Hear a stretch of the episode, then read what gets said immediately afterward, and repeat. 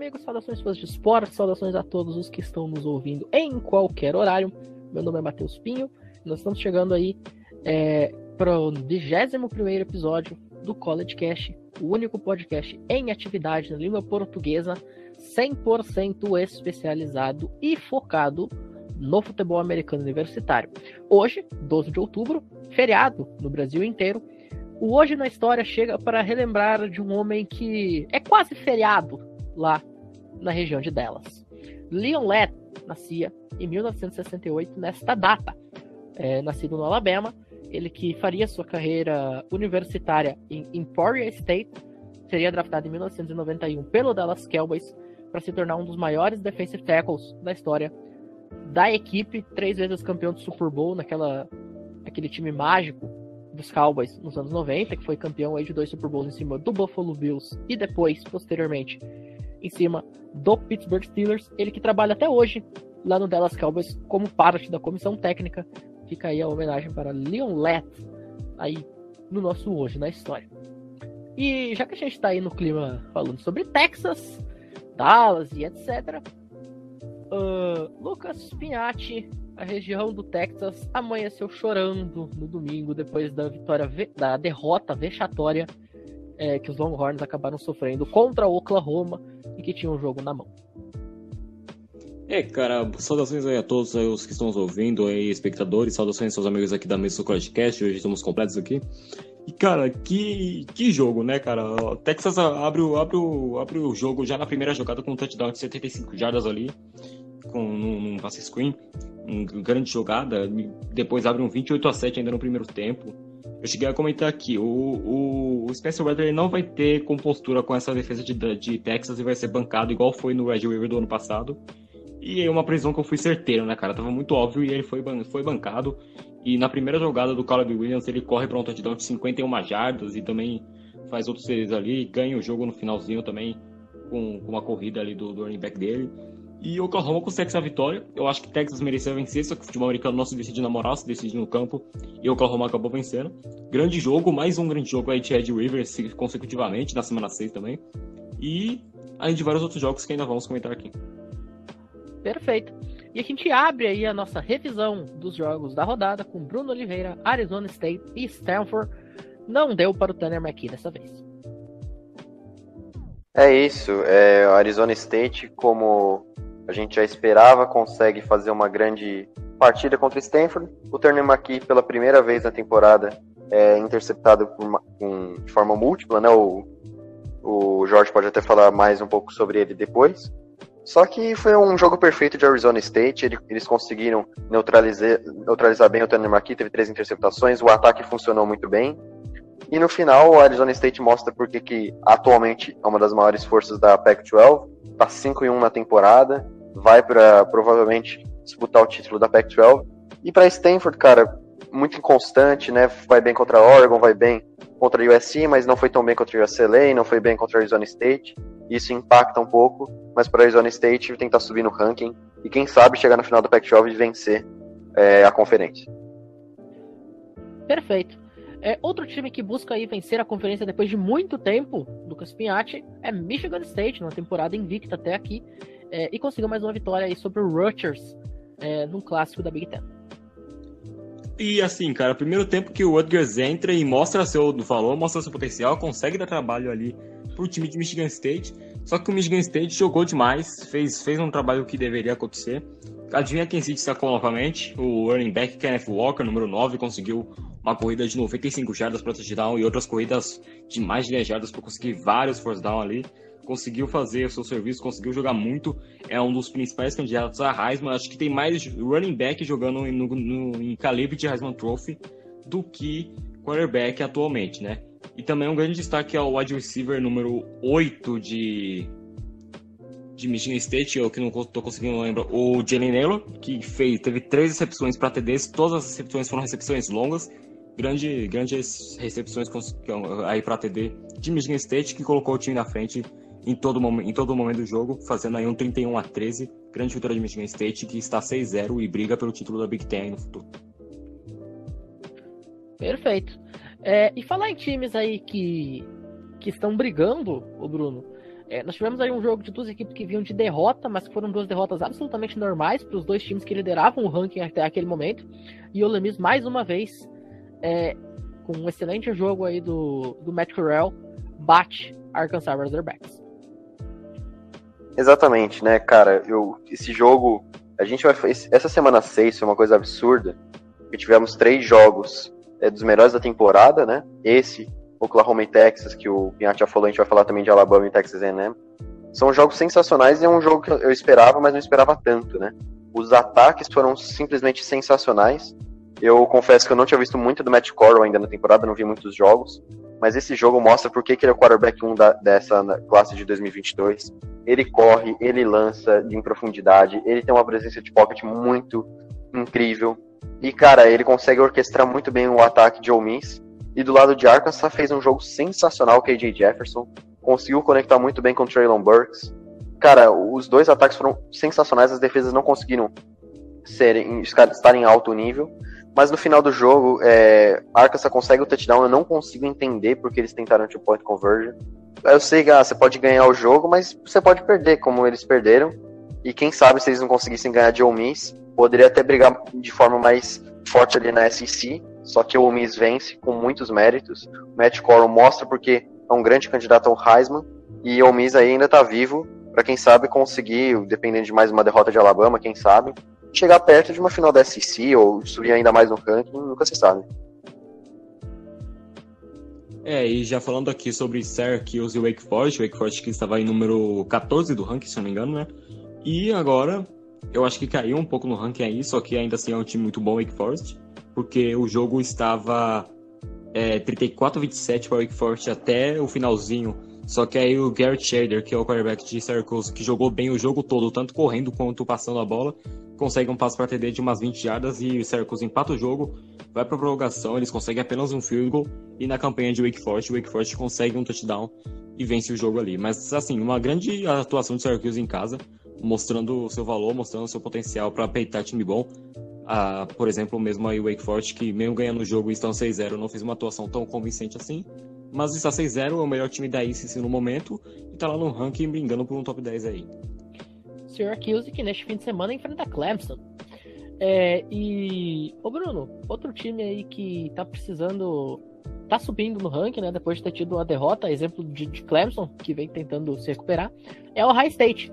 O High State é, em casa conseguiu vencer Maryland do Taulia Tagovailoa, que depois de começar bem a temporada agora não tá mais se encontrando. Exatamente. É, cara, eu acho que a gente talvez tenha sido um pouco duro com o High State. É um time muito bom. Eu acho um time. Atualmente, acho um dos times mais subestimados da, da NCAA. Tá conseguindo vencer os seus jogos de forma arrasadora. E claro, você pode falar, ah, são times fracos. Mas time bom tem que massacrar time fraco. Isso é uma lei. E o High State tá fazendo isso. Perdeu para Oregon, porque é um time muito forte também. Mas assim, o Trevelyan Henderson, que a gente tinha falado lá no programa, lá no, no episódio do recrutamento, é um dos melhores running backs da NCAA atualmente, com o Bijan Robinson e o Kenneth Walker. É, o ataque com Garrett Wilson Chris Olave está produzindo muito. A defesa, que ainda tem seus pontos fracos, mas está melhorando. E o ataque, cara, 66 pontos agora contra Maryland. E começou bem a temporada contra West Virginia, mas foi muito mal contra a Iowa, foi muito mal de novo contra o High State. E eu vejo o High State conseguindo chegar nos playoffs nacionais. Se continuar jogando dessa maneira, eu vejo que eles têm condições de chegar pelo menos em quarto no ranking. É, falando aqui agora de Florida State e North Carolina, cara, uma coisa que já chegou a ser discutida lá nos primeiros episódios do, do College Cast foi que uma atuação de um quarterback num jogo importante pode fazer com que eles. a diferença para ele ser escolhido no draft seja alto ou seja baixo. E se o jogo entre Florida State e North Carolina fosse uma final de ACC, o Jordan Travis seria. Esse jogo seria o suficiente para tornar o Jordan Travis uma escolha de primeira rodada, mesmo sendo um cara que eu ainda não acho bom. Porque esse jogo foi o melhor da carreira dele. Ele completou 11 passes apenas de 13, só que desses 11 passes, 3 foram touchdown. Uma porcentagem aí de 26% dos passes dele foi touchdown. E ele correu para mais dois ainda. Foi um jogo perfeito dele. Ele foi responsável pelos 5 touchdowns do, de, de Florida State, nessa né? vitória de 35 a 25. Sam Hall tendo seus altos e baixos, jogou melhor do que mal, só que não foi tão perfeito assim. E a defesa de North Carolina não, não conseguiu aparecer como deveria e faltou muitas peças no ataque também. Então, vitória consistente aí de Florida State, segunda vitória seguida, tá 2-4 na temporada. E tá tentando acender uma chama para tentar conseguir alguma coisa, qualquer coisa acima de, de cinco vitórias já seria perfeito para Florida State. Tá conseguindo entrar no caminho bom finalmente. E o Star Hills, a maior decepção do college football para mim nessa temporada, até mais do que o próprio Wisconsin, porque a gente colocava muito hype no, em North Carolina e também no São Paulo numa possível pick one de draft. North Carolina era número 10 no começo da temporada. Pois é, exato. É, muito bem, já que a gente está falando aí de times top 10, vamos agora passar para o time número 1. Georgia venceu mais uma, só para variar, Bruno Oliveira conta do jogo contra Auburn. É, então, algumas pessoas tinham um, um pouco de hype nesse jogo, eu não tinha, sinceramente, eu, eu tinha falado que a Auburn tinha sofrido contra é, o time da Georgia, agora esqueci exatamente qual que era a universidade da Georgia, mas era uma universidade muito fraca, esse é Georgia Southern, mas mesmo assim, era um time muito fraco e Auburn sofreu para vencer. Georgia, Georgia State, eu acho. Eu acho que era Georgia State. É, é então, Georgia State. Jogou muito mal, jogou muito mal é, alguma parte do jogo contra a LSU. E vinha sofrendo, cara. Não jogou bem também contra a Penn State, teve seus altos e baixos. E de novo agora enfrentando é, Georgia, o ataque foi muito mal, porque a defesa de Georgia, como eu falei, é a melhor da NCAA por muito. É, tem muitos jogadores que podem fazer muito sucesso na NFL no futuro. É, e, cara, o Bonix não conseguiu produzir o Bigsby, também não conseguiu, ele também não conseguiu produzir. Auburn teve muita dificuldade na defesa, muita dificuldade no ataque. Georgia é um time muito dominante e é por isso que a franca favorita é campeão muito mais do que a Alabama, que realmente a gente viu uh, os defeitos de Alabama agora contra Texas A&M. E Georgia agora caminha livre, leve e solto para garantir a, a, o número um do ranking e para os playoffs com uma certa facilidade para ser campeã. Como é college football, não vou confirmar nada, mas eu acho que Georgia é a franca favorita para ser campeã. É, falando aqui sobre Boise State e BYU, que foi um jogo no Brothers Stadium em Utah, recebendo aí a Boise State, que para mim, eu falei, é um time regular. Gente não viu uma perfeita fase, mas é um time regular. Que teve um jogo excelente aí do quarterback Hank Buckmeyer, que para mim é um quarterback bom, assim, mostra uma consistência, não apresenta tantas falhas assim consegue desenvolver um jogo ali em Buzz State, conseguiu jogar muito bem e aproveitou das falhas de BYU, que BYU não jogou lá um jogo muito mal, apesar de fazer apenas 16 pontos, lá, 17, alguma coisa assim. É, não jogou muito mal, só que se aproveitou dos turnovers que sofreram. Teve uma interceptação do Jaren Hall e teve dois fumbles do Tyler Algier, coisa que a gente não vai ver todo dia, mas aconteceu. E BYU perde esse jogo em casa para Boise State por 27 a 16, 26 a 17, é, 26 a 17. Então, cara, é BYU segue de cabeça erguida, tá 5 e 1, caiu de número 10 para número 19 do ranking. Isso não é uma coisa que abala o time, pode continuar muito forte aí, porque foi um acidente de percurso. Não, não, a gente não espera turnovers acontecer, como aconteceu a reveria nesse jogo. É um time equilibrado ainda. E Boise State também mostra o seu valor, sabe capitalizar turnovers e a defesa jogou muito bem ainda contra o ataque de BYU. Então, são dois times que jogaram muito bom, só que, assim, eu vi muita gente falando, ah, BYU agora é um time superestimado, que não sei o quê. Não. Para mim não é um time superestimado, só que tem umas dificuldades que precisam ser resolvidas. Mas ainda assim é um time muito bom, é um time que merece estar no top 20. Quem sabe futuramente, se a, a voltar aquela regularidade, voltar pro top 10 também. Perfeito. É, Bruno, agora a gente fala aí sobre Virginia Tech e Notre. Eu achei que Virginia Tech ia fazer o crime e não deu. É, então, eu acho que faltou um pouco de Enter Sandman a mais ali para Virginia Tech, porque Cara, a Virginia Tech tava liderando o jogo, não digo tranquilamente, mas não tava sofrendo muito contra o Notre Dame, a defesa tava funcionando. E depois de um certo tempo, a defesa de Virginia Tech começou a cair, Notre Dame começou a se aproveitar desses erros. Não foi um jogo muito bonito para se ver, não foi um dos melhores jogos da temporada. Mas foi um jogo interessante para ver como o Notre Dame ainda é um time que é inconstante, que não consegue capitalizar seus jogos de forma fácil. É, eu acho que não teve um jogo tranquilo de Notre Dame nessa temporada. O máximo foi por Jill ali. Mas também foi, um, foi, um, foi um, jogo. Eu, eu, eu sei o jogo tranquilo de Notre Dame contra o Wisconsin. Porque o Graham Só que, só que tá ganhando quarto período, né? É, mas o Graham Bird jogou tão mal que o jogo terminou com 30 pontos de vantagem. É, mas se a gente considerar, o Notre Dame acabou com, 30, com 10 pontos no, no terceiro quarto, ou menos que isso. Então, o Notre Dame é um time muito inconstante, não vejo merecedor assim de estar tá tão alto no ranking, mas venceu. Isso é o mais importante. Virginia Tech, quem sabe tivesse uma chance de voltar para o ranking, agora praticamente acabou essa chance. Bom, agora falando de Virginia e Louisville, né, um jogo que a gente nem colocou aqui na preview, mas seria um jogo interessante aí na, na ACC, já que ambos os times chegaram para esse jogo com um recorde de três vitórias e duas derrotas, né? E assim, cara, Louisville jogando em casa, Louisville com jogos regulares, com jogos. Todos os jogos de Louisville tiveram muitos pontos, exceto da semana 1. Então, cara, é aquele time que faz bastante, mas sofre bastante também. E aqui, cara, é, provavelmente Virginia conseguiu o, melhor, o maior comeback da semana e talvez da, da temporada até o momento. Porque o jogo, em certo momento, no terceiro período, estava 30 a 13 para Louisville e o jogo termina 34 a 33 para Virginia, com o Louisville errando um field goal no último segundo. Então, cara, é, foi um jogo extremamente disputado. O quarterback de Virginia, que agora esqueci o nome, é, fez um jogo perfeito. Um jogo perfeito de todo o ataque de Virginia, enquanto o Louisville até que produziu muito bem, novamente correndo muito com a bola, tanto com o quarterback como, como também com seus running backs. Só que algumas falhas defensivas e falha do special team custou a vitória aí no último segundo. E agora Virginia está 4-2 e Louisville está 3-3. São dois times aí que têm seus altos e baixos na SEC. Tá, mas ainda assim tá atrás ali de, de Boston College, tá atrás de Clemson, na minha opinião, e tá atrás também de Wake Forest, que é o único invicto até o momento. E... O quarterback de Virginia é o Brennan Armstrong. Isso. É, é, incrível como os kickers foram o nome do fim de semana, tanto na NFL quanto no college, né? Coisa bizarra. É, e por falar em bizarrices, o Bruno, é, vamos falar aí do jogo que todo mundo estava esperando e que não foi um show de bizarrices. Muito pelo contrário, Penn State Iowa número 3 contra o número 4 do país. É, eu literalmente cravei a, na previsão desse jogo. Eu falei que as defesas iam dominar. Eu falei que os, eu, ia ser muito no quarterback. Qual quarterback fizesse menos besteira, eu, eu acho um pouco, o Patriots um pouco melhor do que o Clifford. E eu falei que fosse, ia ser um jogo com um placar baixo, e realmente foi 23 a 20, não é um placar alto. E, cara, é impressionante, o, o, o Sean Clifford consegue ser bom e ruim ao mesmo tempo.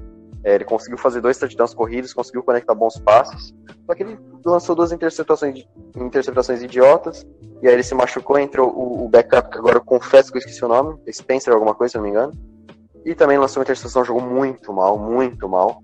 E a defesa de Iowa, como eu falei, é uma das melhores da, da NCAA, talvez a segunda melhor, atrás de Georgia. Capitalizou e o Iowa sofreu para vencer esse jogo, mas é, merecidamente conseguiu vencer. E eu não, eu discordo que as pessoas falam que se o Sean Clifford tivesse em campo, ele ganha, o é, Penn State ganharia de Iowa. Eu discordo, porque eu acho que a defesa de Iowa ia sobressair. E, Penn State, e Iowa merece estar em segundo, e Penn State merece ainda estar no top 10 do ranking. Bom, agora vamos falar aqui daquele que, na minha opinião, foi o melhor jogo da semana, né, cara? Até porque não é todo dia que você vê o número 1 um ser derrotado por um time não ranqueado. Eu cheguei a falar aqui na previsão que, assim, eu, como um torcedor meramente cubista ali de Texas A&M, falei, ah, a, o Texas A&M teria 1% de chance de upset caso o inconstante Zé Calzara jogasse feito um Peyton Manning quando estava em Tennessee. E não foi que isso aconteceu, cara. Ele jogou muito. Foi o melhor jogo da carreira dele dentro dos próximos 10 anos aí do Zé Calzar, cara, que daqui 10 anos acho que ele nem vai estar jogando futebol americano mais. Mas, cara, que jogo que ele fez, principalmente no, prim... no segundo, no terceiro quarto, cara. Ele jogou demais. Ele teve a interceptaçãozinha dele ali, mas ele jogou demais. Assim como o Barciang jogou muito pro Alabama e também teve a interceptação dele. Teve os momentos bons e ruins, teve touchdown longo e touchdown, touchdown mais perto. Teve retorno para touchdown de Texas A&M. Foi um jogo que aconteceu de tudo, cara. Teve, teve um bloqueio de punch de Texas A&M que, foi, que virou um touchdown de Alabama. Então, cara, Jogo perfeito, aconteceu de tudo, todos os tipos de pontuação, defesas aparecendo em momentos precisos, ataques sendo constantes, sendo consistentes. E é, o Nick Saban, eu acho que ele não quis ganhar o jogo, ele não pediu mais timeout no finalzinho do jogo, quando podia pedir para trabalhar o time de Texas A&M. Ele deixou o time de Texas A&M chegar. Eu não acho que o, que o Nick Saban lutou até o fim desse jogo. Eu acho que ele deixou o Texas A&M ganhar no finalzinho. Só que ainda assim não tinha mérito nenhum de Texas A&M produziu demais, conseguiu vencer em casa, venceu um time que não perdia desde o novembro de 2019 no Iron Bowl, venceu um time que não perdia para time não ranqueado há exatamente 100 jogos, eram 100 vitórias seguidas de Alabama contra, contra times não ranqueados, e Alabama era número um do ranking desde muitos, muito, muitas semanas já, contando, contando aí já do ano passado também, cara. Então, cara, que jogo perfeito de Texas A&M para reerguer, para reativar os ânimos na equipe, para dar um ânimo no Zé Calzara, vai que dá, depois disso ele, continue, ele consiga ser consistente, manter um bom futebol ali e carregar Texas A&M de volta para um top 15, quem sabe, é só sonhar, é só jogar direito.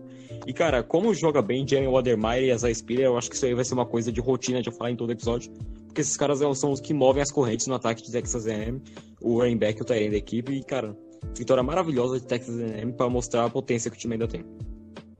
Perfeito. E para fechar agora a nosso, nosso giro do final de semana, Bruno, é, o que, que aconteceu lá é, no Memorial Stadium é, com, entre Nebraska e Michigan, porque olha, quase, quase que Nebraska aprontou. O time que perde até de Illinois, por muito pouco não bate uma invicta. Depois da, dessa review, eu gostaria que você replicasse a, a frase de Lucas Pinhatti sobre Texas A&M no episódio passado. Mas falando de Michigan e Nebraska, o que aconteceu foi um jogo, assim, eu diria tenebroso para Michigan. Não sei se tenebro, tenebroso é a palavra certa, mas é um jogo preocupante. Preocupante é a palavra certa. Porque, cara, eu acho o Michigan um pouco superestimada. Eu não, não acho que o Michigan seja que nem Notre Dame, mas vem fazendo jogos muito questionáveis, Michigan. Eu não tô gostando da maneira como a defesa tá jogando. Você deu. É, agora não lembro se foi 29, 22, mas foi alguma coisa assim.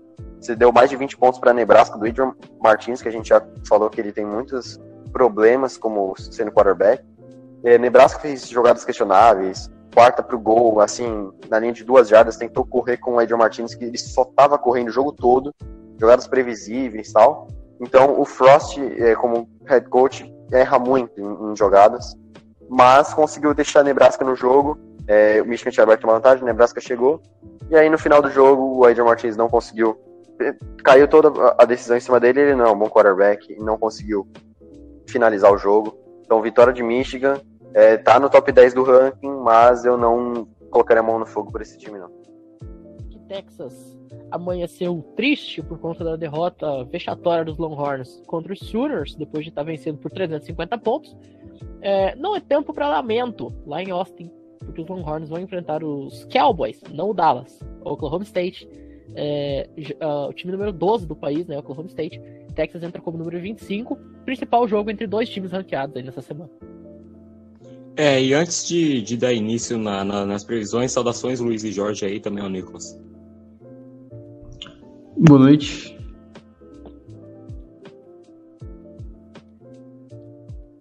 Luiz, Nicolas. Boa noite, caros ouvintes. Voltamos. Essa semana não muito bem, mas estamos aí. É, o, o Nicolas já vem. Bom, enquanto o Nicolas não vem, vai o Bruno dar início aqui sobre, sobre Oklahoma State e Texas. Oklahoma State não jogou neste último fim de semana, teve aí a sua bye week. E é um time que já pode estar se estruturando para pegar o time de Texas, que agora vem com todo o gás, né? Você quase derrotou sua maior rival, é uma das maiores rivalidades aí do país e da história do país, né, cara? Então, é, tem que ver como o Oklahoma State vem. Vai jogar fora de casa, vai jogar contra um time que tá com toda a vontade de ganhar algum jogo aí, depois de quase derrotar seu rival.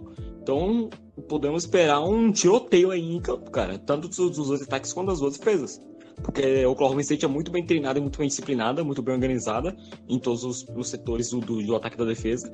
E Texas, Texas, né, cara? É um time que, que tá numa evolução, em consideração do ano passado para esse ano, tá em uma evolução muito boa. Deu trabalho para o Oklahoma, deveria ter ganho o jogo contra o Oklahoma, como eu já falei. E é, eu não sei o que botar para esse jogo, não, cara. Pelo jogo sem Austin, eu vou de vitória de Texas por dois pontos. Mas, eu, mas eu também tô querendo para uma vitória de Oklahoma State aqui, viu? É, eu tive o prazer aí de fazer a narração desse jogo lá no College Football Brasil. É, e eu tive toda a sensação, até os últimos 30 segundos eu tinha a sensação de que Texas ia ganhar o jogo. E aí foi quando aconteceu aquele touchdown é, bizarro de Oklahoma pra, pra vitória.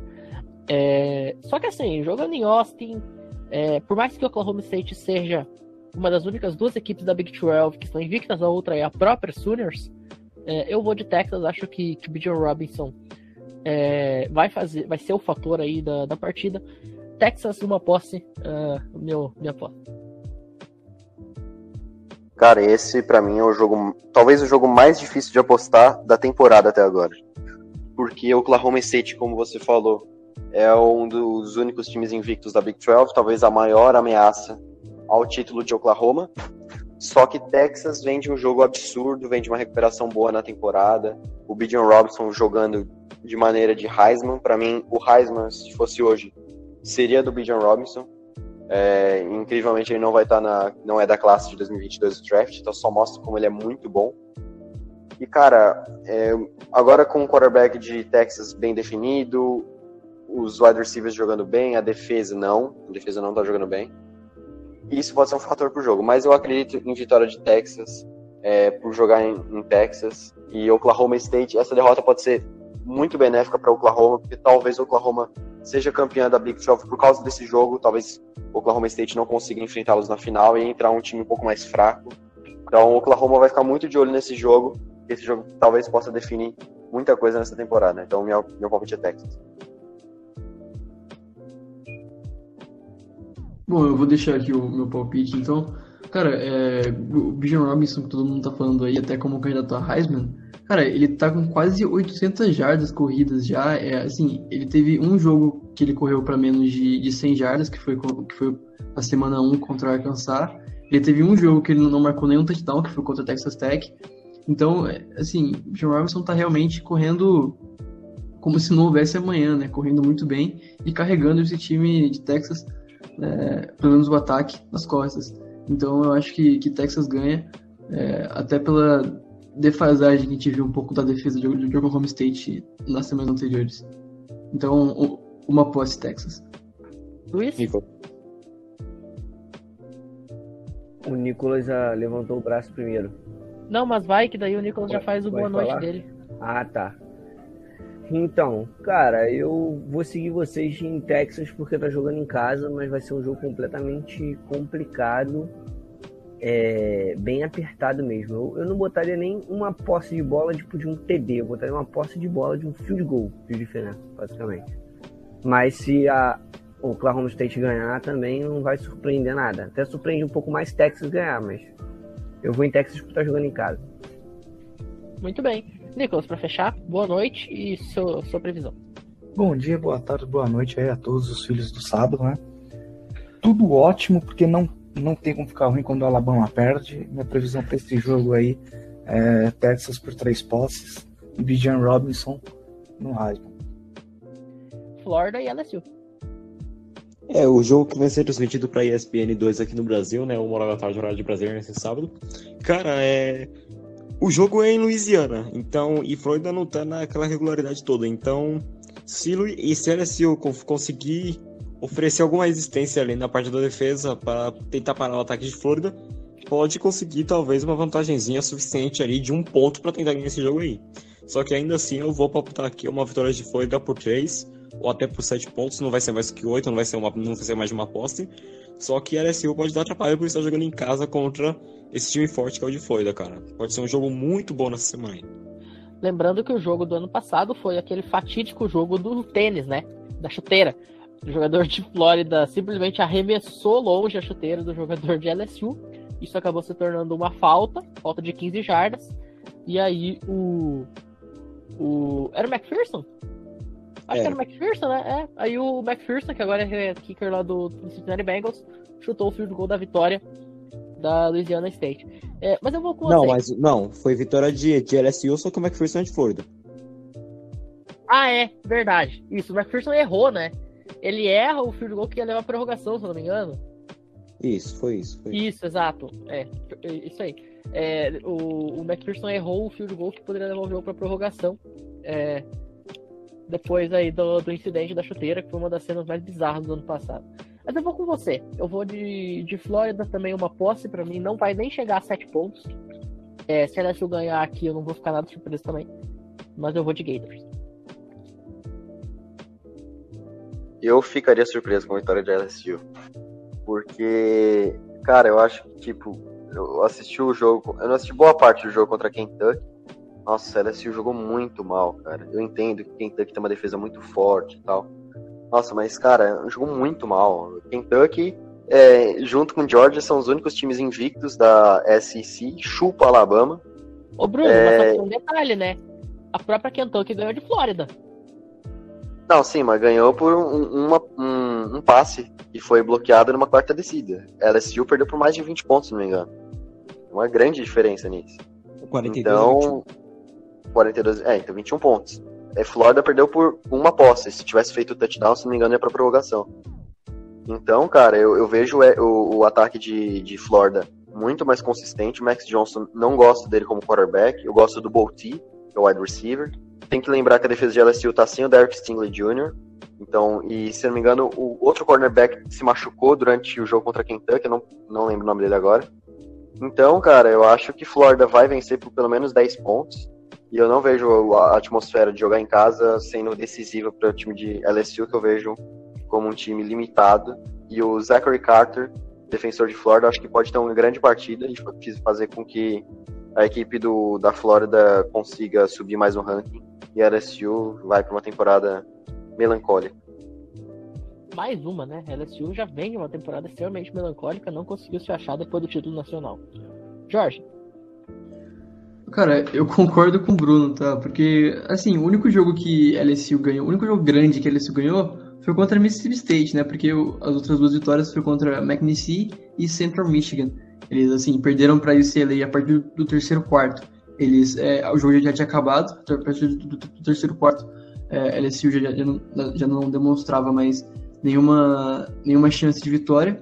É, fizeram um jogo justo contra Auburn, mas perderam, 24 a 19. E contra Kentucky, eles não viram a cor da bola, né? É, 21 pontos de diferença, 3 posses, então é, eu acho muito difícil LSU ganhar aqui de um time talentoso de Flórida, nada além disso, mas é, talentoso que, que pode alcançar é, bons resultados essa temporada. Então, para mim, Flórida ganha por uma ou duas posses. Luiz.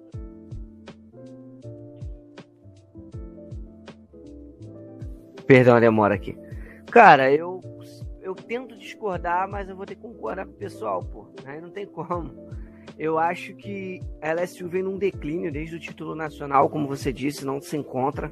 Eu ia fazer uma brincadeira falar que a LSU suspeitamente, supostamente, acabou depois da era John Burrow, Joe Burrow, mas não é bem assim. Só que eu acho que vem num declínio muito grande nesses últimos anos e Flórida vem mais sólida essa temporada, assim, vem um pouco bem superior a, a LSU. A LSU só teve, como o Jorge falou, uma vitória contra um programa grande. Então eu fico umas duas, até mesmo três posses de bola de vantagem para a Flórida. Nicolas. Venho dizer que eu concordo com os relatores, né? LSU deu um downgrade aí absurdo, né? Afinal, te entende foi todo o time para NFL, mas ele ainda não se encontrou. Então, coloco Flórida como um leve favorito para esse, esse, esse embate. Perfeito. É, vamos passar agora então para outro confronto dentro da SEC. Arkansas, que vem de duas derrotas, vai enfrentar Auburn, é, que vem no, numa crescente aí nos últimos anos. Nos últimos anos, não, desculpa, nas últimas semanas. Cara, já já a gente vai falar de um jogo que vai ser muito bom, só que pra mim é o segundo jogo melhor da semana, porque o melhor é esse aqui, cara. Auburn e Arkansas é um jogo que. Cara, é assim, Arkansas começou 4-0 e agora perdeu para dois cachorros grandes aí, né? Perdeu pra, pra Georgia, que é número 1, um, e perdeu pra, pra Ole Miss, que é um time melhor, na minha opinião. Apesar de ter dado muito trabalho pra Ole Miss até o último segundo, literalmente.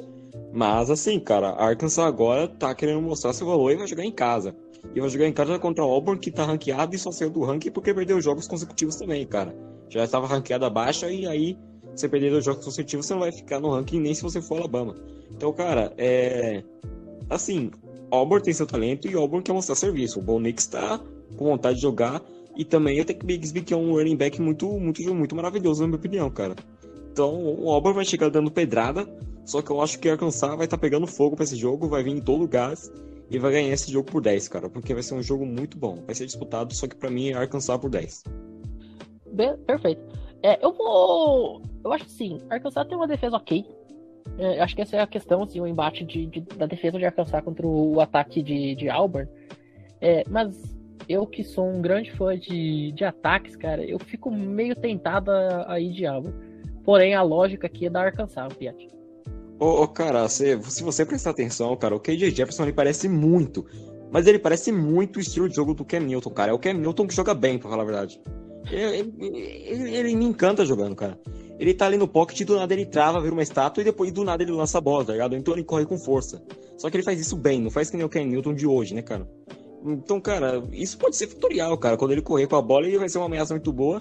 E ele não passou longo, uma ameaça muito boa também, cara. Isso pode pegar de, desprevenidamente a defesa de Auburn, para mim, é isso que vai ganhar o jogo. Perfeito. É, só para para completar, eu vou de, de Arkansas por conta da defesa. Apesar de eu, eu sempre gostar mais de ver a, quando os ataques dominam. Não que eu não goste de defesa, né? Eu até gosto, mas eu acho mais legal ver, ver os ataques dominando as defesas do que o contrário. Pô. Ah, cara, eu não sei. Tipo, eu falei, eu não sou muito fã do, do estilo de jogo de Auburn. Tem o Bo Nix, tem o Tank Bixby. É, eu acho que eles vão fazer estrago contra essa defesa de Arkansas, que cedeu 52 pontos para o Miss, só que o Bo Nix não é nem um pouco o Matt Corral, então não dá para comparar muito. E eu vejo o KJ Jefferson, o Traylon Burks, é, o Will Smith, o, o, running back de Arkansas, fazendo jogos é, é, muito bons recentemente. Mesmo contra a Georgia, eles tiveram algumas jogadas boas, né? Não é que não pontuaram que foi tudo de ruim. E contra o Miss, eles fizeram 51 pontos, por talvez ganhasse o jogo da prorrogação, nunca se sabe. É, então, cara, você. Eu não, não, vejo muito Auburn conseguindo bater de frente com o Arkansas por muito tempo durante o jogo. Acho que no final vai sobressair os valores individuais. Eu vejo que Arkansas tem mais valores individuais do que Auburn, e por isso eu acho que Arkansas vence por 14 pontos. Luiz, Jorge? Bicho, é, assim, cada jogo é um jogo, né? Mas se, se a gente for olhar aqui a matemática, né? A lógica da coisa, é, Auburn ganharia por. ganharia, até porque Auburn é, perdeu para Georgia, pra Georgia de 34 a 10 e Arkansas perdeu de 37 a 0, né? Mas assim, é, cada jogo é um jogo e a, a defesa de, de, Arkansas é muito talentosa. É, eles levaram 51 pon 52 pontos de Ole Miss que tem um ataque monstruoso também, né? Matt Corral, para mim, é o melhor quarterback, segundo melhor quarterback do, do college football. E, e, Mas eu acho que, que Auburn leva esse jogo. É, eu, eu ainda acredito no, no Bo Nix. Então, Auburn ganha o jogo por três pontos no máximo. Esse negócio aí do, do Jorge de time tal ia ganhar porque tomou 10 pontos a menos é que nem aquele print que o, que o Pinhatti mandou lá no nosso grupo, de que Connecticut é, seria melhor do que Alabama, porque Connecticut é, perdeu de menos de Colorado State. Colorado State foi lá e ganhou São José State. São José State ganhou de Havaí. Havaí ganhou de Fresno State. Fresno State ganhou de UCLA. O CLA ganhou de LSU. LSU ganhou de Mississippi State. Mississippi State ganhou de Texas A&M. Texas A&M ganhou de Alabama. Então Connecticut é melhor do que Alabama. Esse é o Jorge seria porque não conhece. Isso é sensacional. Essa, essa, essa linha de raciocínio é perfeita de ruim, cara. E, e, e o... Jorge, quem é melhor que o Matt Corral como QB? Eu gostaria de saber isso também. Quem? Ah, aí depois é... Jaden Daniels. De Oregon tá, State. Não, tá, não, é, não, não dá. Tá, pode Luiz, por favor, seu comentário. Não, não, eu, depois... eu não discordo, eu não discordo. Eu sim, depois dessa o Jorge vai pro cantinho do castigo. Fala lá, Luiz. em breve teremos novidades sobre isso, inclusive. Não, eu prefiro o Matt Corral, só que eu aceito quem fala do Jaden Daniels, porque é muito bom mesmo. Ou não. Luiz. Cara, eu sou que nem você falou, eu, eu gosto muito de ataques, eu sou fã de ataque. E eu acho que o time de Auburn pode, por mais que tenha as derrotas consecutivas, tenha saído do ranking, está voltando para ser para voltar ao ranking. Eu acho que e Arkansas deu uma reagida, mas eu também acho a defesa de Arkansas ok. E eu acredito em Auburn. Eu acho que Auburn consegue ganhar esse jogo aí. Botaria uma vantagem de. Mas não 10 pontos, 14, vai. 14 pontos a vantagem de Auburn? Eu acho, acho que sim. Se Auburn conseguir é, conseguir cansar bastante a defesa de Arkansas, pontuando muito, começando com um ritmo muito alto, eu acho que consegue. Não é o que eu vejo, mas eu acho que pode até conseguir. Eu quero ser um pouco ousado para a gente sair um pouco do protocolo, digamos assim. Mas eu, eu acredito que o Auburn vença. Ousadia e alegria do Silvio Amorim.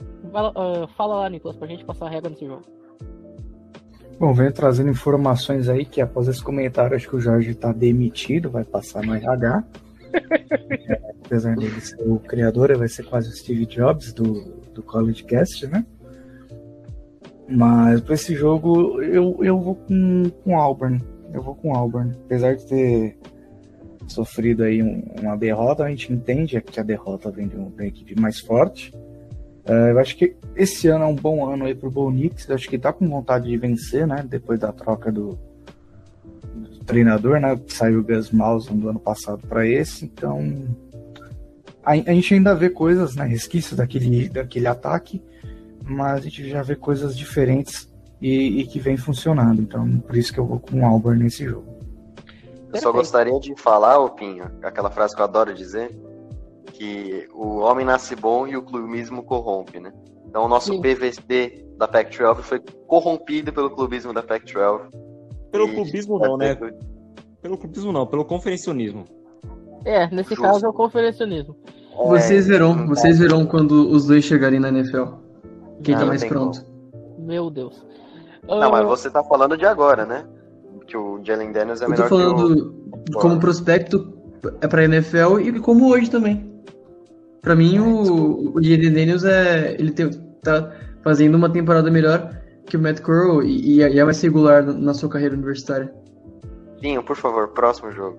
Ousado. o, o- o- ousado até demais aqui o Jorge nesse momento. Muito bem. É, já que o O Bruno. Jorge não. Queria só complementar. O Jorge tá no momento Carlos Alberto, né? Daqui a pouco vai lançar que o Real Madrid não joga a Série B, porque não É, vamos consegue. de nível Ele técnico. que era Vamos aqui pra. BFA, ele, ele perde pro Vasco Mirantes. Só queria dizer isso. Muito bem. Ah, bom, vamos, vamos seguir aqui que o tempo tá, tá passando. É, já que a gente falou aí sobre o time de, de Kentucky antes, né, no jogo, na, na preview de, de Florida e LSU, a coitada da Kentucky vai enfrentar a Georgia e se alguém tem alguma coisa a dizer, fale agora, o Carlos para sempre, que eu já vou colocar que todo mundo vai apostar em Georgia. É, cara, eu, no final tem que ter alguém pra, pra ser a boca maldita ali, né? Só que, cara, a Georgia vence esse jogo aí por questão de mais de 13 pontos, com certeza, mais de 17 pontos, pode anotar aí. Respeitando o Kentucky, claro, a minha opinião, mas Georgia é muito superior. Georgia não tá ali no número 1 à toa, né? Não merece estar no número 1 desde a semana 1 à toa, né, cara? Então é Georgia por 17 ou mais. E assim, cara, Kentucky é time, tá? Vai perder esse jogo, mas é time, tá? É time que merece o top 15, merece o top 10 em breve ali. Não vai, não vai entrar no top 10 porque vai perder. Mas é time que em breve merece o top 10 aí.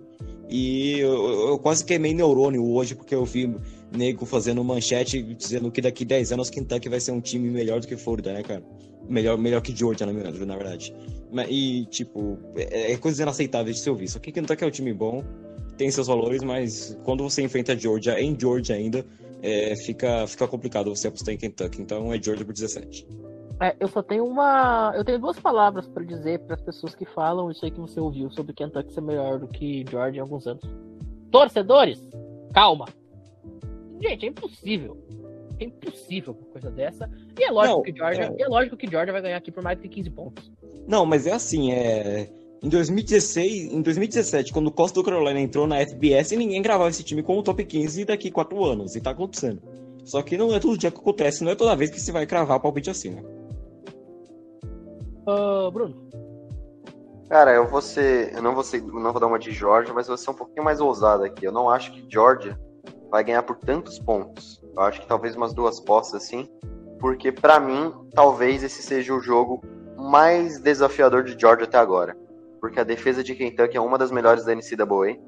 É bem melhor do que Arkansas, é bem melhor do que Auburn. E talvez isso seja um pouco diferencial, porque eu não gosto muito do ataque de Georgia em alguns pontos, né? Eu gosto dos running backs, mas falta o Jordan Pickens para o wide receiver. O, o quarterback, esqueci o nome do, do quarterback de agora, não é o JT Daniel. É o Stenson Ben. Stenson, eu esqueci alguma coisa. É o nome é assim. Mas eu não gosto muito dele. Então eu acho que talvez ele sofra um pouco com a defesa de, de UK. Mas assim, no final, o ataque de, de Kentucky tem um, um bom running back. Não sei se vai conseguir produzir muito contra o ataque de Georgia, a defesa de Georgia.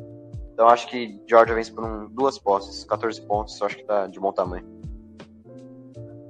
ah, Jorge. Cara, é, seria.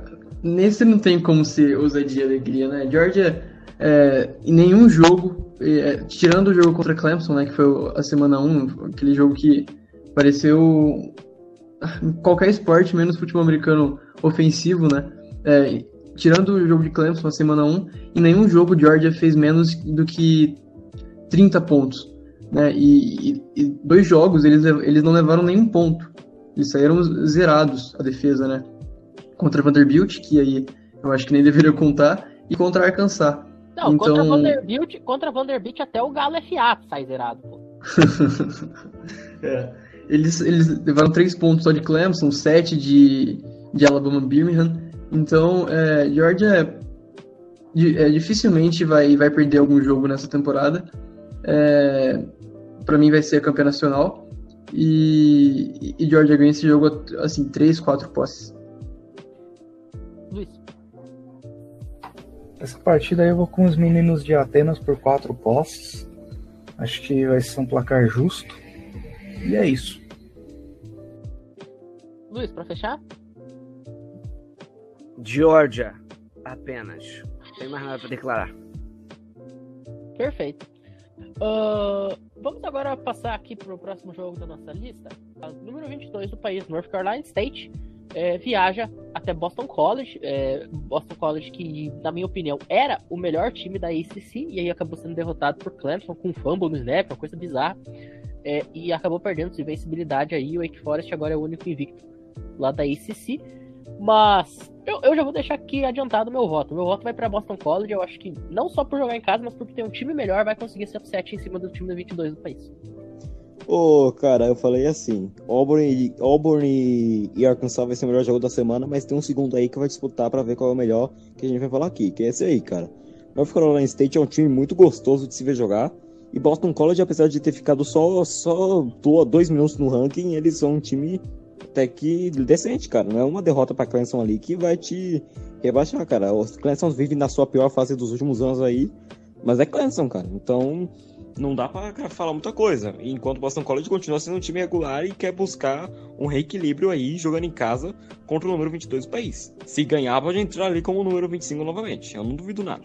Mas, cara, North Carolina State é um time muito equilibrado, cara. É um time equilibrado de maneira quase que perfeita, na minha opinião, cara tem prós e contras no ataque e na defesa, mas consegue sempre manter a base, cara. Então é um time que eu acho que sai com a vitória. Vai, vai sair lá da Carolina do, da, do Norte, vai até Boston, que é lá do, do outro lado do Nordeste dos Estados Unidos. Mas é, eu acho que eles conseguem vencer esse jogo aí por questão de uma posse, ou até um pouquinho mais. Mas vencem Boston College sim, com um show aí do, do backfield de North Carolina State, que tem dois running backs muito bons, que eu esqueci o nome agora mas que jogam muito bem. E a defesa também tem muito talento. Então é isso aí, cara. Eu acho que North Carolina State consegue vencer esse jogo. Só que uma vitória de Boston College também é algo totalmente normal por estar jogando em casa e ter todo o apoio. Já começamos a, os palpites divididos aqui, Bruno. Não, eu vou com você. Eu, pra mim, Boston College vence. Porque para mim ainda, Boston College é o melhor time da ACC. É, tinha totais condições de vencer Clemson. Teve aquele fumble horroroso no snap. E tá jogando sem o principal quarterback, o, o Yarkovec, né? O Yurkovec, que tá lesionado. E mesmo assim o time tá jogando em alto nível. É, conseguiu fazer uma vitória absurda contra Missouri, que eu achei um jogo sensacional. E o. Pode falar, Pim. Não, você é um oficial hater de Wake Forest, né, cara? Não, não sou. É porque, tipo, eu vi o jogo contra o Syracuse e eu achei que o ataque teve muitos problemas e eu não vi esses mesmos problemas acontecendo em Boston College, mesmo com o quarterback reserva. Eu acho que a defesa de Wake Forest é boa. Só que eu gosto de. Eu gosto mais de Boston College. Eu poderia odiar os dois por torcer para Miami Hurricanes. Mas eu, é a verdade, pô. Eu acho que Boston College é, foi injustiçada contra Clemson porque não merecia ter perdido. Mas vale lembrar também que North Carolina State foi o primeiro time a marcar um touchdown na defesa de Clemson e marcou dois no mesmo jogo. Então é um jogo que eu estou muito é, ansioso para ver, mas meu palpite vai para ser vai para Boston College por 100 em Boston e porque eu acho que o time é o melhor da ACC. Não, mas você odia os times porque você trouxe para Miami, então você odia todos os times, né, cara? Ele Justo, tem que odiar é até os times da segunda divisão daí, por causa. Tem que odiar é... principalmente o dele, né? Especialmente. Especialmente. Não, eu tô feliz porque foi bye week, então a gente não perdeu ainda, não tem como perder pra bye week.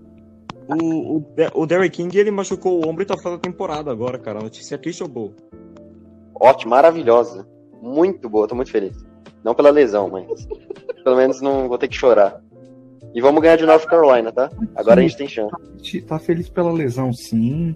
O cara já não vai em campo, já não vai entregar tanto jogo que não tava entregando. Pode admitir. A gente tem que ser politicamente correto, né? Não, não gosto de ser mal interpretado.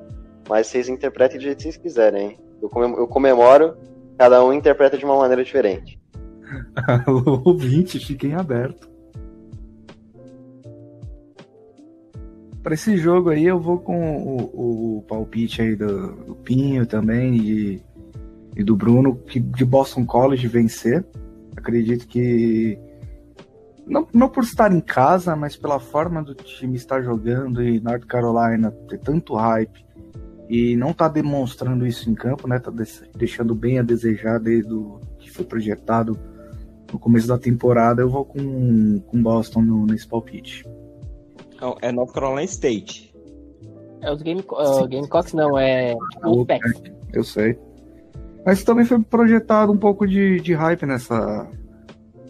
Nessa North Carolina. Não- Eu não, não falei pensando na Tar Heels. É, eu, eu, eu acho que o ranking pré, de pré-temporada eu colocava eles no top 30, né? O North Carolina. State.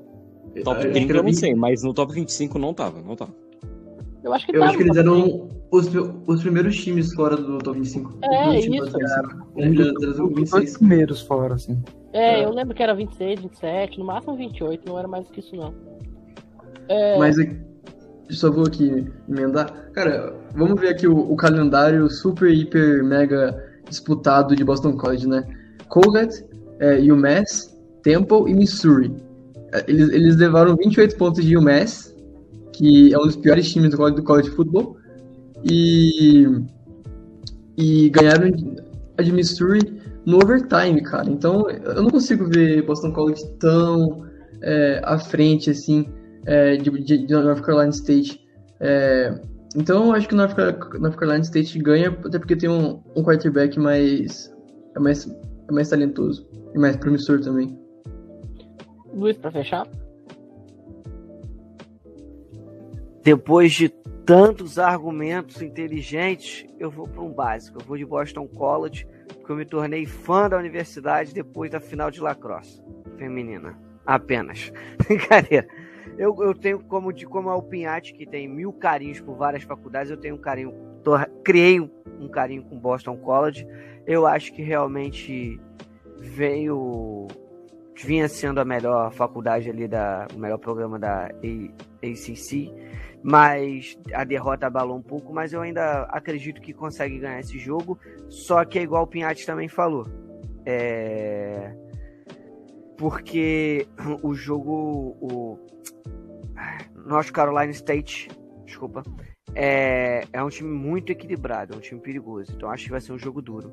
Vai vencer por uma posse no máximo. Boston College. Muito bem.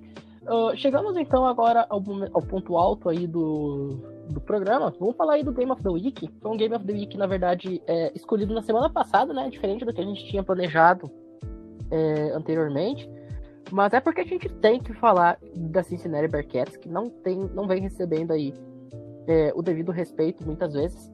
É, e, mas já apareceu aí no top 4 do país. Se o, se o campeonato terminasse hoje, Cincinnati estaria no playoff nacional e vai enfrentar aí a UCF, que é exatamente o último time da, da, da, da of Five que merecia jogar o playoff nacional lá em 2017. Eu acho que todo mundo aqui vai dizer que Cincinnati vai ganhar, mas Pinhatti, abre os trabalhos aí dizendo por que, que Cincinnati merece mais respeito do que está recebendo. Cara, isso aqui tá sendo Game of the Week, mas é só porque a gente tem que ter um destaque especial pra of Five em algum momento. E com razão, porque a of Five mostra um futebol melhor do que vários e vários times da Power Five. Só que, cara, é, Cincinnati é número 3 do país. E o CF pode ser a segunda melhor ali da of Five, uma top 5 ali da of Five. Só que não tá mostrando muito serviço nos últimos jogos, tá demonstrando muita irregularidade. Então não, consigo, não, não tem como apostar em um CF pra esse jogo, ainda mais com a fase que Cincinnati vem vivendo. E assim, cara, se, se o CF quiser pelo menos brigar, não falo, não falo ganhar, mas brigar pelo jogo. O Dylan Gabriel, pra mim, é um dos grandes quarterbacks aí da, da FBS hoje, mas ele teria que jogar numa fusão de Peyton Manning com Andrew Luck do college pra tentar ser alguma coisa aí o CF nesse jogo. Isso não há de acontecer, né? Bom, então não dá pra esperar menos que uma vitória de 15 pontos aí ou mais por Cincinnati. Só que o CF tem alguns pontos interessantes na defesa contra o jogo aéreo. Isso pode ser um fator primordial para a defesa conseguir oferecer resistência. Mas eu acho que não vai ser o suficiente em hipótese nenhuma. Eu vou tentar ser rápido aqui porque o nosso tempo já estourou. E Cincinnati vence esse jogo por 15 ou mais. E o CF, que neste momento no ranking é, é o número 57 do país, com um recorde de 3 e 2. É, à frente dela estão times aí como Maryland, como Texas Tech, como Boise State, é, como Fresno State, que vem decaindo ultimamente, como Liberty, Appalachian State, quer dizer, Pittsburgh, tem é, times aqui que a gente não falou em nenhum momento que são times bons. É, e o TSA, Universidade do Texas lá em San Antonio, acho que a gente nunca chegou a falar de TSA aqui no College Cash. São times que estão na frente E, do. o TSA, e o TSA é a única invicta que não tá ranqueado. Mas é, é, são times aí que a gente nunca falou, falou muito pouco aqui no programa. É, estão na frente da. Da. Da UCF neste momento do ranking. Então isso dá a dimensão aí de como o UCF não é mais aquela UCF que já foi anteriormente. E até por isso o voto aqui meu também deve de Cincinnati por ao menos duas postas e possivelmente três. É, então, cara, eu tô de consciência é, limpa de sempre defender é, a equipe de Cincinnati desde o começo, porque é uma equipe muito boa. A gente acabei de falar do draft daí do, do Devin Lloyd, né, que o Jorge falou. Quem gosta de, de, fantasy, de fantasy, ó, quem gosta de draft, cara, Cincinnati é, tem jogadores muito bons. Tem o Desmond Reader, que eu não vejo como primeira rodada, mas é um quarterback muito interessante. Agora, na defesa, você tem o Mijai Sanders, que é um excelente pass rush. É, e tem o Amado Gardner, que é um dos melhores cornerbacks da liga, da, da NCAA, e pode ser um grande cornerback na liga.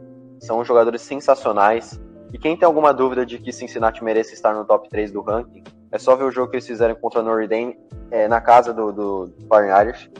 E o que eu tinha falado antes, o Cincinnati vai rodar a faca que Toledo não conseguiu. Eles fizeram, fizeram um jogo sensacional contra o Notre Dame. O Nicolas pode até falar melhor aí. Mas assim, eu acho que sim, eu não, não consigo ver Cincinnati brigando ferreamente com Georgia, por exemplo. Mas eu vejo é, com muito merecimento eles estarem na, no número 3 e vejo eles vencendo com tranquilidade o CF nessa semana. Só para quem para constar, esse jogo contra Notre Dame lá em South Bend é um jogo que para mim, cara, colocou o Desmond Reader duas rodadas acima do draft. Se ele tá, se concordo, a gente imaginava, a gente imaginava que ele era um quarterback para ser escolhido na quinta rodada, final de quarta, agora ele é um quarterback de final de segunda, começo de terceira. Nicolas.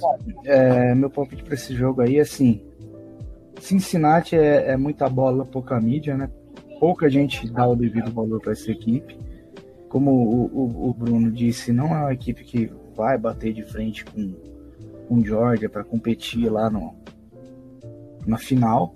Mas se Oklahoma foi todos esses esses anos aí com a defesa patética, pífia, um ataque sem graça e sem sal, por que não Cincinnati não ir, né? Cincinnati que merece muito mais desde o ano passado, inclusive. Então, uh, é um time muito bom mesmo. Eu vejo aí uma vantagem de, de duas a três postas de bola fácil. Cincinnati que ano passado deu muito trabalho para a própria Georgia no, no pitbull. Uh, Jorge, e o CF não me pergunte por quê. ok, tá bom. Olha aqui, eu gostaria de fazer uma denúncia. Jorge Cirel está é, fazendo podcast sobre efeito de narcótico. Então, por favor, se você conhece o número dos narcóticos anônimos, por favor, informe aqui a direção do, do College Cast, porque vai ser muito útil. Luiz, para fechar e para a gente poder encerrar o programa. Então, eu vou seguir na coisa mais óbvia que é Cincinnati. Só o Jorge que realmente não tá muito bem, não tá muito legal. É... E acabou indo de UCF. Eu vou de Cincinnati porque o time é muito bom, merece estar nesse top 3 aí, no top 10 desde o começo da temporada e vem mostrando por quê. Uh, bom, uh, agora a gente, assim a gente encerra o programa aí. E em homenagem ao Jorge, acho que o Jorge ficou meio tocado aí pela, pela fight song de, de UCF, que tocou aí no começo do, do programa, né? Alma Mater.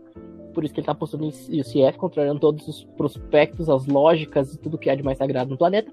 E agora a gente encerra com Red and Black, a fight song da, da Cincinnati Bearcats. Para todo mundo, uma excelente noite e até a próxima.